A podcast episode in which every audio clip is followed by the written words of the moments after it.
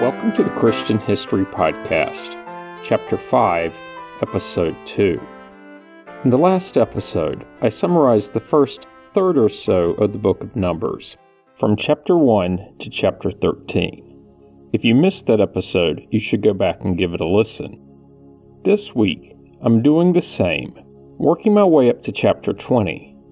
And with that, let's get started. Chapter 14 picks up where chapter 13 left off, with the people not very happy and Moses wondering why God has left him in such a situation. Despite fire and plagues, nothing changes. The people keep complaining to Moses and Aaron, thinking that God has left them to die in the desert. In their minds, they should have stayed in Egypt. Second verse, same as the first. But now there's something different. They think that they will be slaughtered by the Canaanites and other residents of the land promised to them.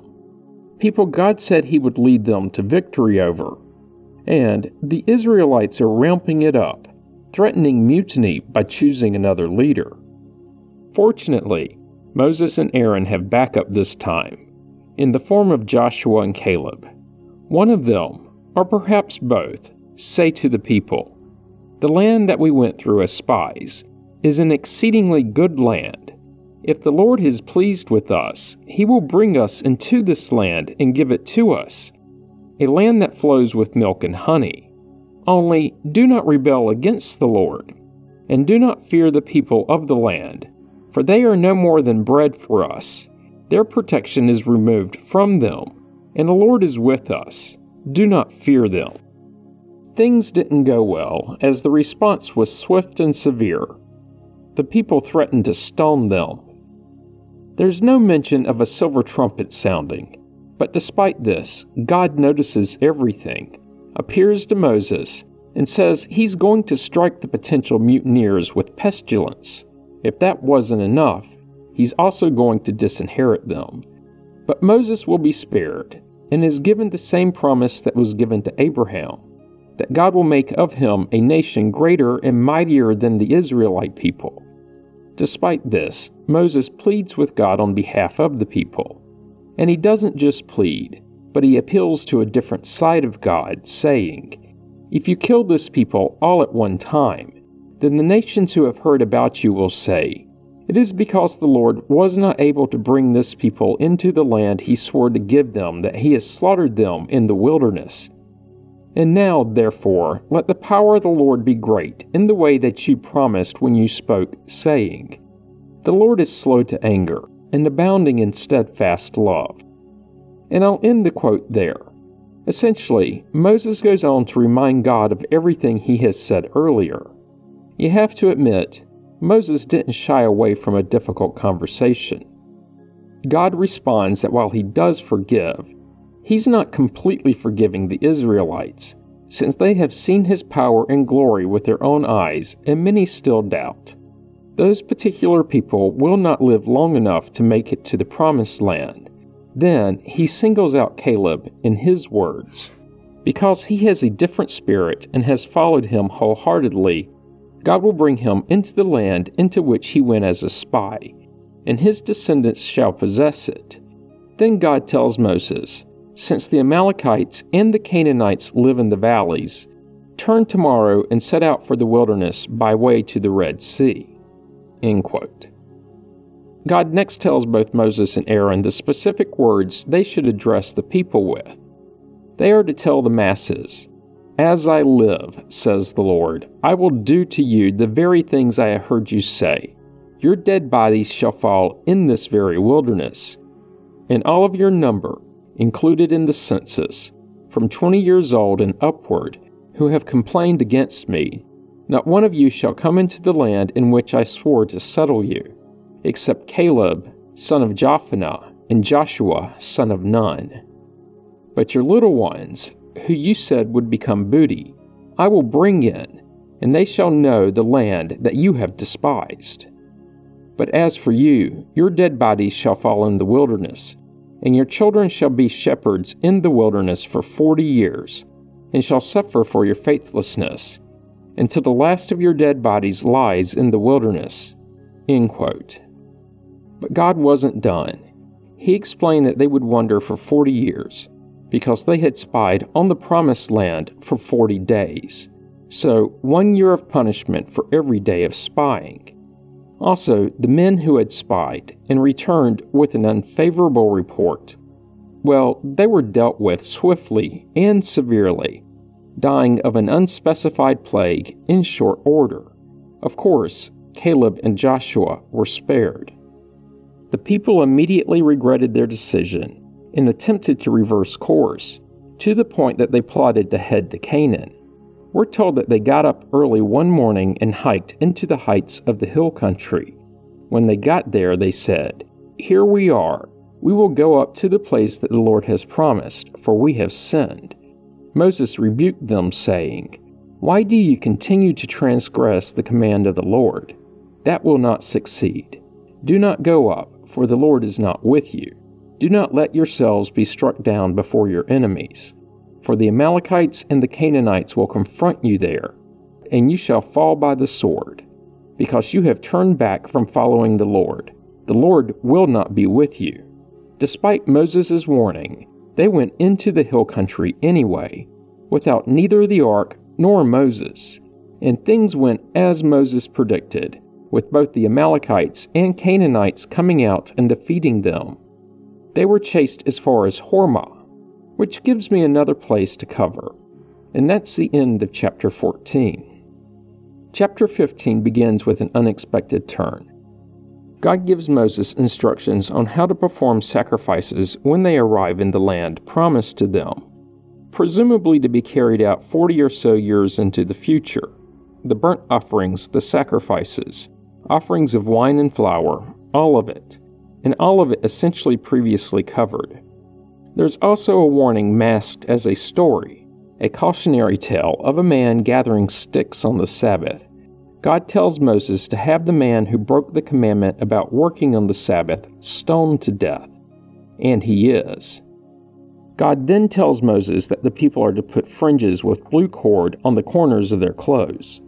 This is to remind them not to lust, neither in their hearts or their eyes. And that's it for chapter 15.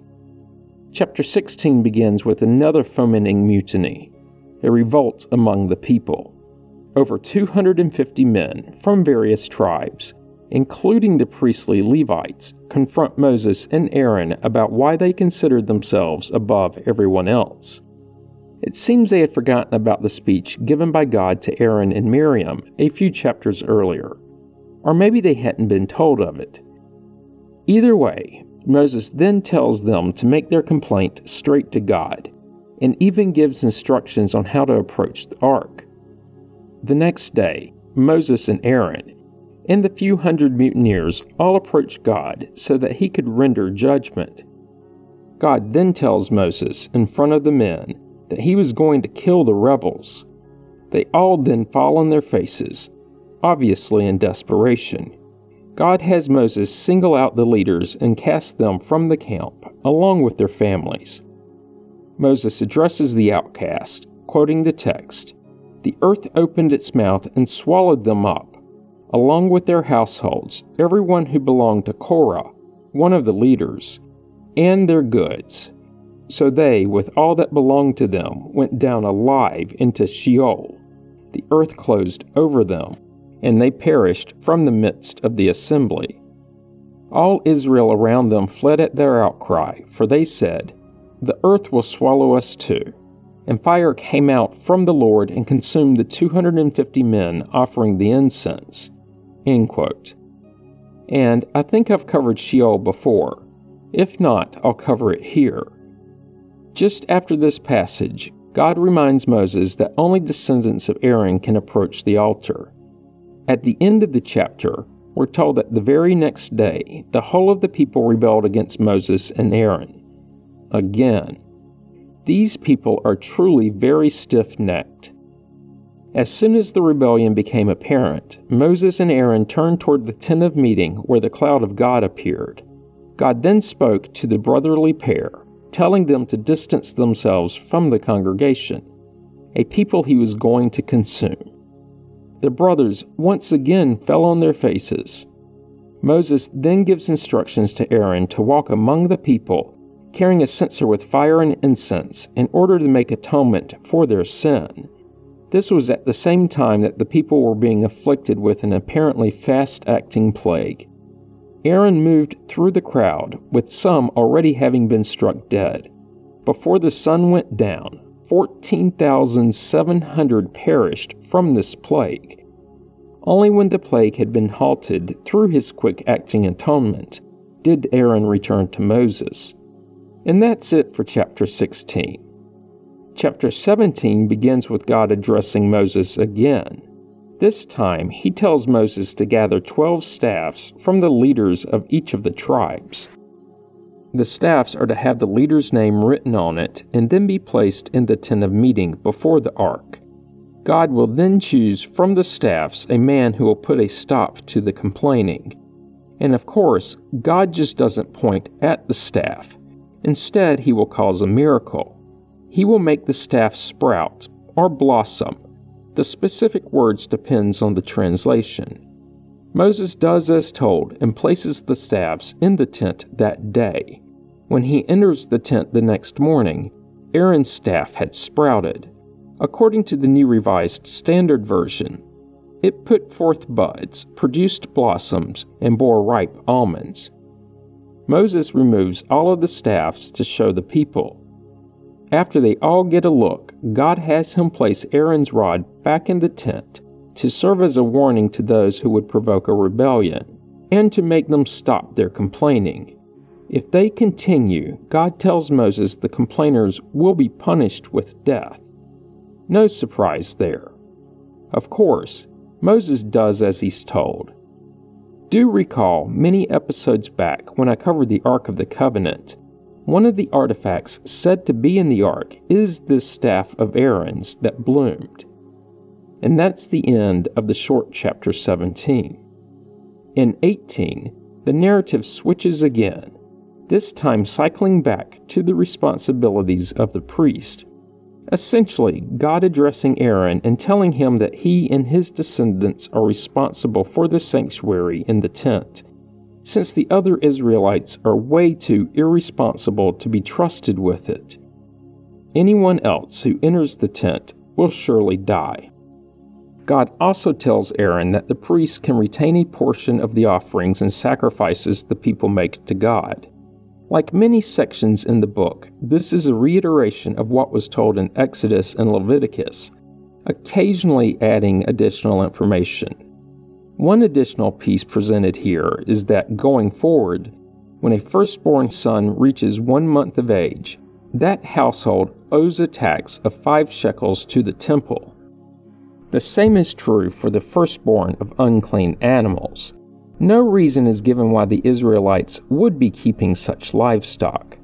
The firstborn of clean animals are not exempted and must be sacrificed on the altar, with the priest retaining the leftover parts for dinner. Also, priests must make offerings of atonement for their sins. There's one other new part the priests are not exempt from tithing. Whatever portion of the offerings they retain, they are expected to give back 10%. Think of this as trickle back economics. The Israelites give 10%, plus all of the other offerings and sacrifices, like sin and firstborn, and celebratory, and a portion goes to the priest, who then give 10%. There are other nuances to the rules, but overall, they reiterate the previously given statutes. As an aside, it's redundant passages such as these that cause some biblical scholars to think that the different books of the Old Testament originate from different sources. And that's chapter 18. Chapter 19 covers a subject that pops up in modern media every so often the red heifer. Normally, I'd just summarize this part of the narrative, but given its seemingly perpetual reference, I'll add it to the list of topics to cover later. God tells Moses to have the priest Eleazar to take an unblemished red cow, one that's never been placed in a yoke, to take it outside of the camp and sacrifice it. The cow's blood is then to be brought back to the tent of meeting and sprinkled in front of it. the carcass is to be burned, and the instructions are really specific. So I'll quote from the New Revised Standard Version. Then the heifer shall be burned in his sight. Its skin, its flesh, its blood, with its dung shall be burned.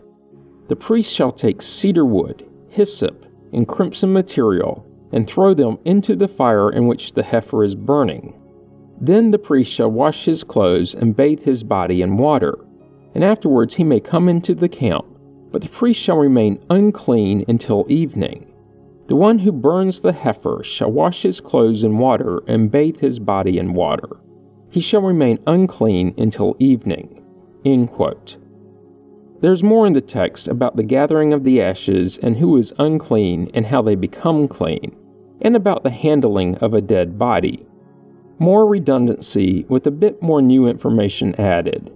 There are new rules, well, likely better termed clarifications, of other unique circumstances, such as what happens when someone dies in their sleep.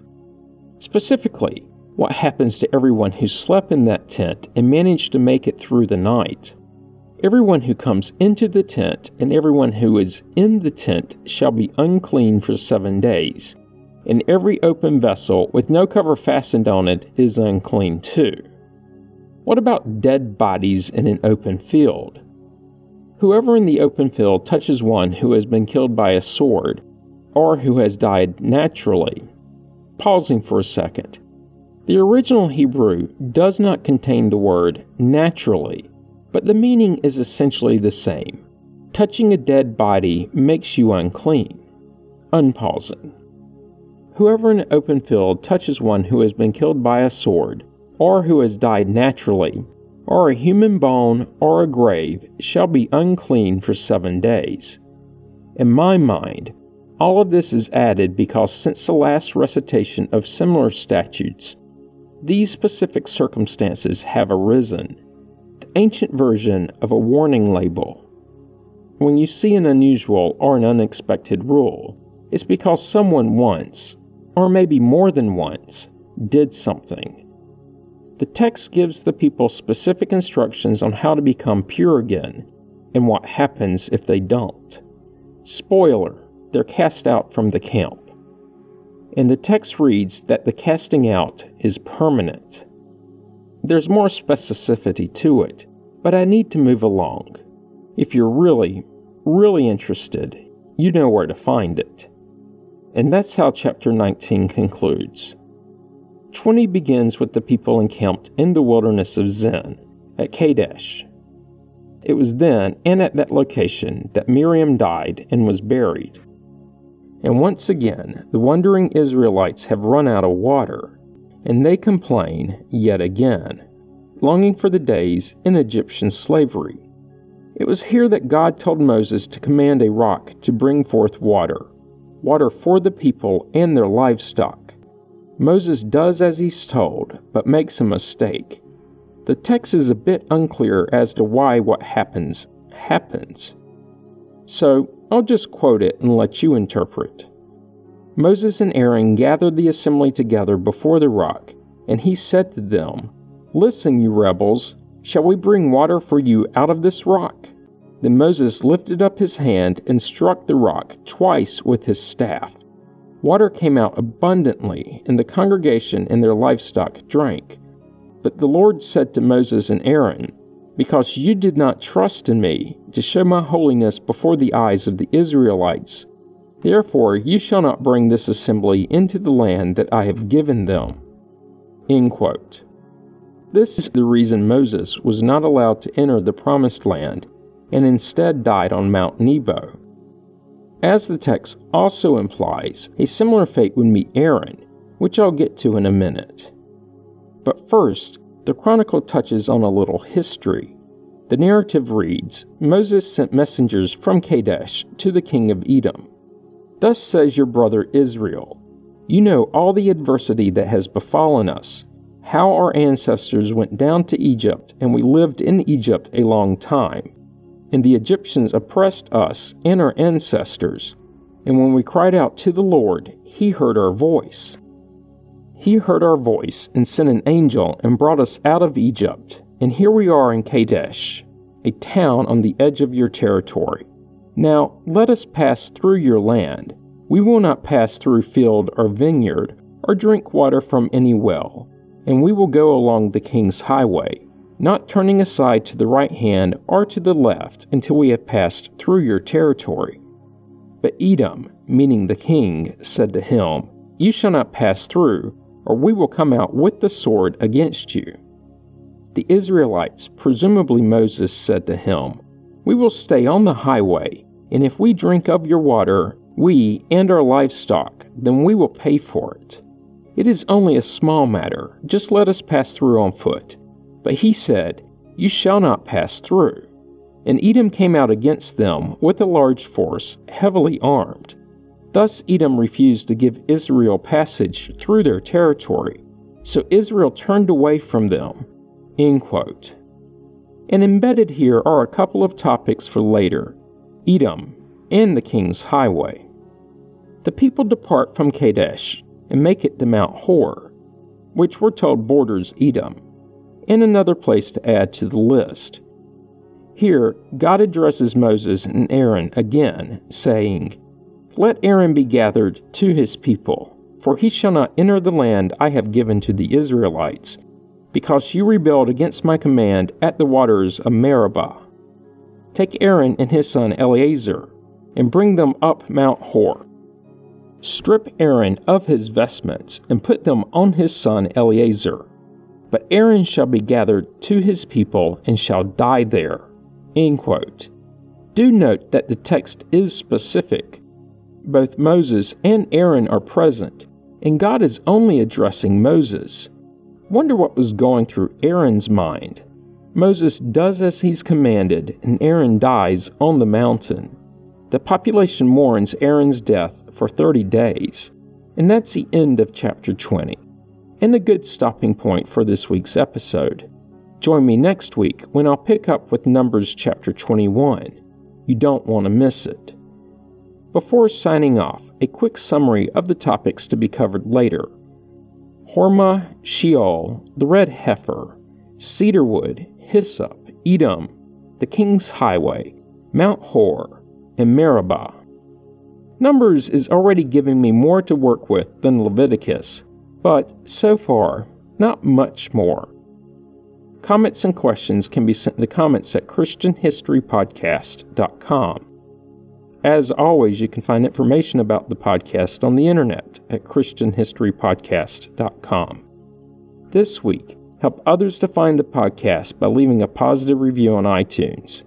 You can find the Facebook page by searching the phrase Christian History Podcast as three separate words. Once there, be sure to like the page so that it's easier to find later. Finally, if you're enjoying the podcast, Subscribe so you get the episodes as soon as they are released and you don't miss out. Thanks for listening and have a great week.